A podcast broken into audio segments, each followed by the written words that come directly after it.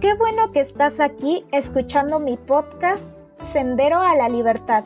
Descubramos juntos que hay esperanza y un camino para ser libres.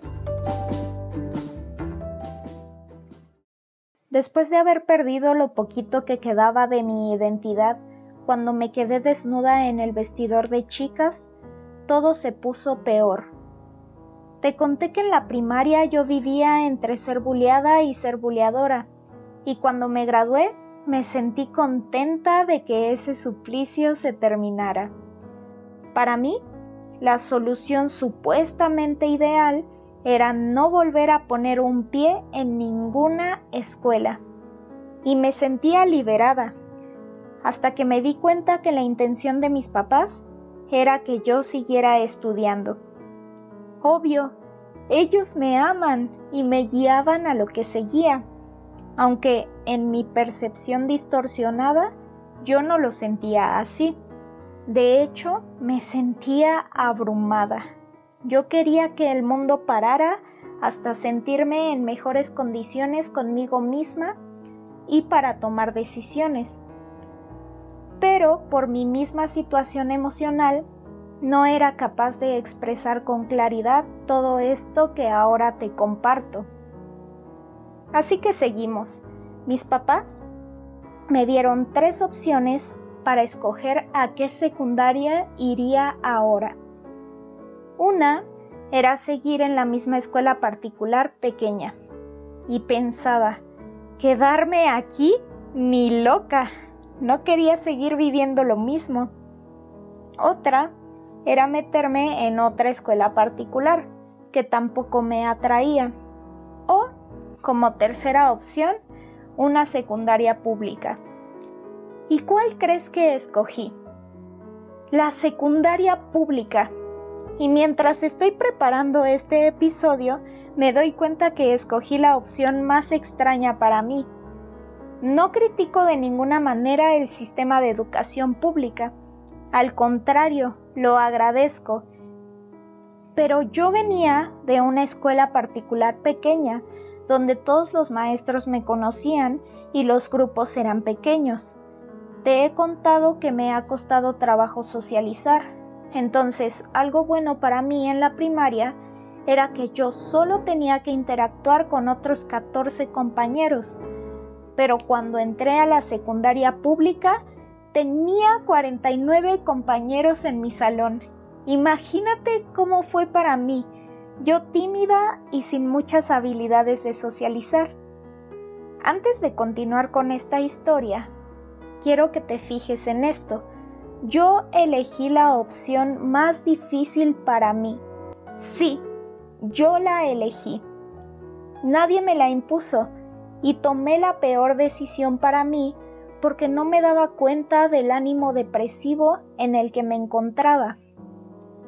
Es muy duro tener que tomar una decisión cuando tu ánimo y tu mente están como apagados. Y si hoy tú tienes que tomar una decisión y te sientes incapaz de hacerlo bien, busca ayuda. Si a mí se me hubiera ocurrido pedir ayuda en lugar de simplemente decirles a mis papás, ya no quiero estudiar, otra cosa hubiera sido. Hoy veo con claridad las opciones que tenía en ese momento para pedir ayuda de manera eficaz. Aquí te comparto lo que he aprendido de esa experiencia. Lo primero que tuve que haber hecho fue expresarles a mis papás mis sentimientos. Así yo les hubiera dicho, estoy confundida, no sé cómo saber cuál es la mejor escuela para mí. Si hubiera dicho esto, lo más seguro es que se hubiera abierto la conversación con mis papás. Pero lo que en realidad dije fue, ya no quiero estudiar Así solo les di la impresión de que estaba siendo caprichosa y que por mi bien no me iban a hacer caso. El segundo paso de lo que pude haber hecho fue contarles con detalles por qué ya no quería estudiar. Eso me hubiera ayudado a desahogar tanta presión que traía sobre mí. Además, Ellos como adultos cuentan con muchas más herramientas para ayudarme que las que yo pudiera tener como adolescente. Y el tercer paso es encontrar a la persona correcta para que le platiques lo que estás viviendo. ¿Cómo puedes identificar quién te ama realmente y busca lo mejor para ti? Tú y yo sabemos que no todas las personas que aparentemente se acercan a ti para ofrecerte ayuda lo hacen sinceramente. A veces tienen intenciones ocultas. La buena noticia es que encontrarás a alguien que te ofrezca apoyo sin esperar nada a cambio. Por eso hoy quiero hacer hincapié en cómo puedes reconocer a alguien que sea digno de tu confianza. Primero, ten claro que una persona que te ama no busca hacerte daño. Segundo, una persona que te ama no te manipula con lo que sabe de ti. Y tercero, una persona que te ama busca una solución para ayudarte y algo que sucede de manera natural es que tú empiezas a sentir alivio. A mí me pasó que al mismo tiempo que empecé a sentir alivio de abrirme con mis papás y contarles lo que estaba viviendo, también me di cuenta que contarles mis secretos también los estaba lastimando. Afortunadamente yo seguía hablándoles y algo en mí me decía que este dolor, tanto de ellos como mío, era sanador. Y así fue. Hablar con la verdad con las personas que te aman es liberador. El dolor pasará para dar espacio a la sanidad. Por eso te invito a que hables con la verdad con la persona correcta y que no guardes secretos, porque el solo hecho de mantener oculto algo roba tu energía y permite que lo que está escondido se haga más grande. Y cuando te digo que un secreto se hace más grande, me refiero a que el dolor que estás sintiendo sigue generando más dolor, a menos que te abras y lo cuentes a alguien de confianza que te ayude a encontrar una solución o a poner un alto. Como yo seguí guardando silencio, mi condición empeoró. En medio de la crisis de rechazo de mi propia identidad, sufrí un abuso sexual que me alejó todavía más de mí misma y de mi propia vida. Después de este abuso, empecé a evadirme de la realidad y me cerré a cualquier tipo de acercamiento con algún hombre, incluidos mi papá y mi hermano.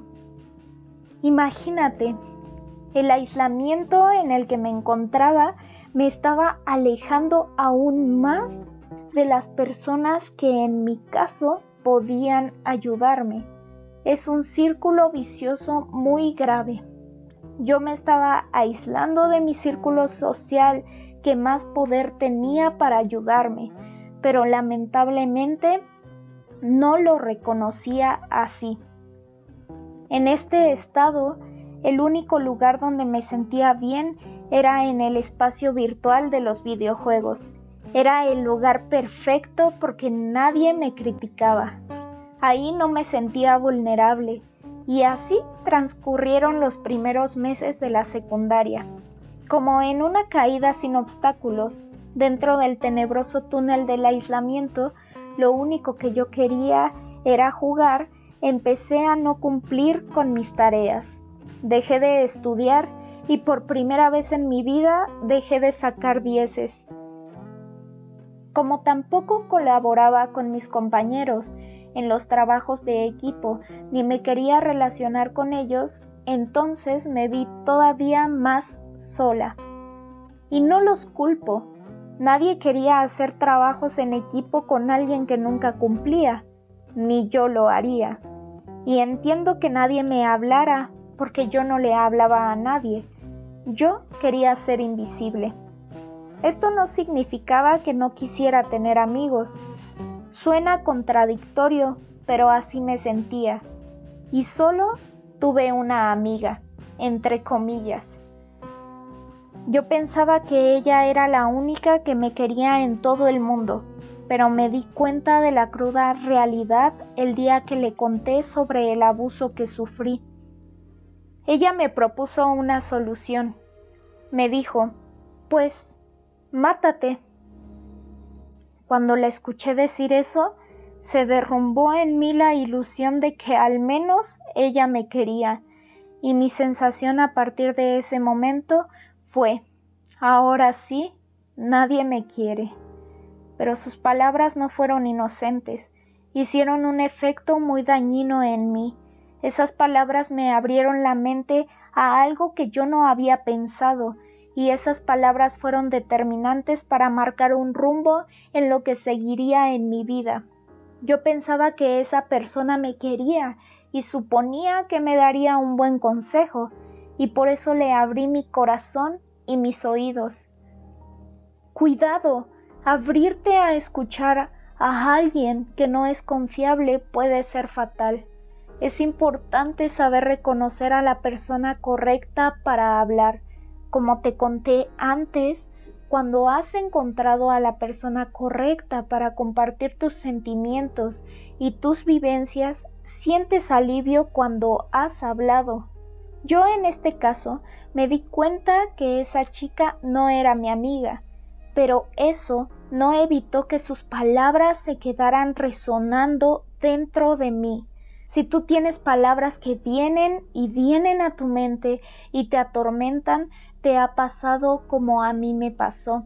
Sembraron veneno dentro de ti, para sacarlo, encuentra a tu persona correcta y habla con ella. Decide perdonar y decide sacar esas palabras de dolor que han marcado tu vida.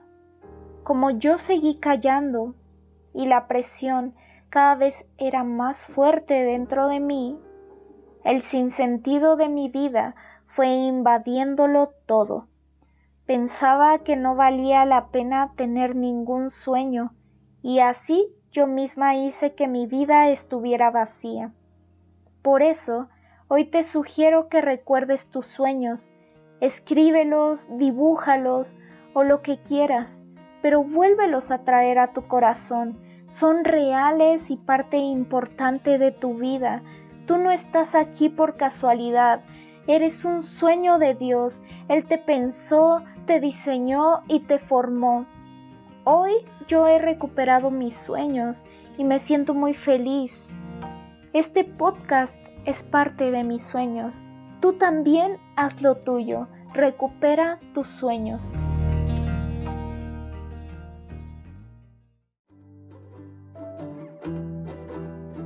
Gracias por haber escuchado este episodio. Si hoy yo estoy bien, seguro tú también lo estarás.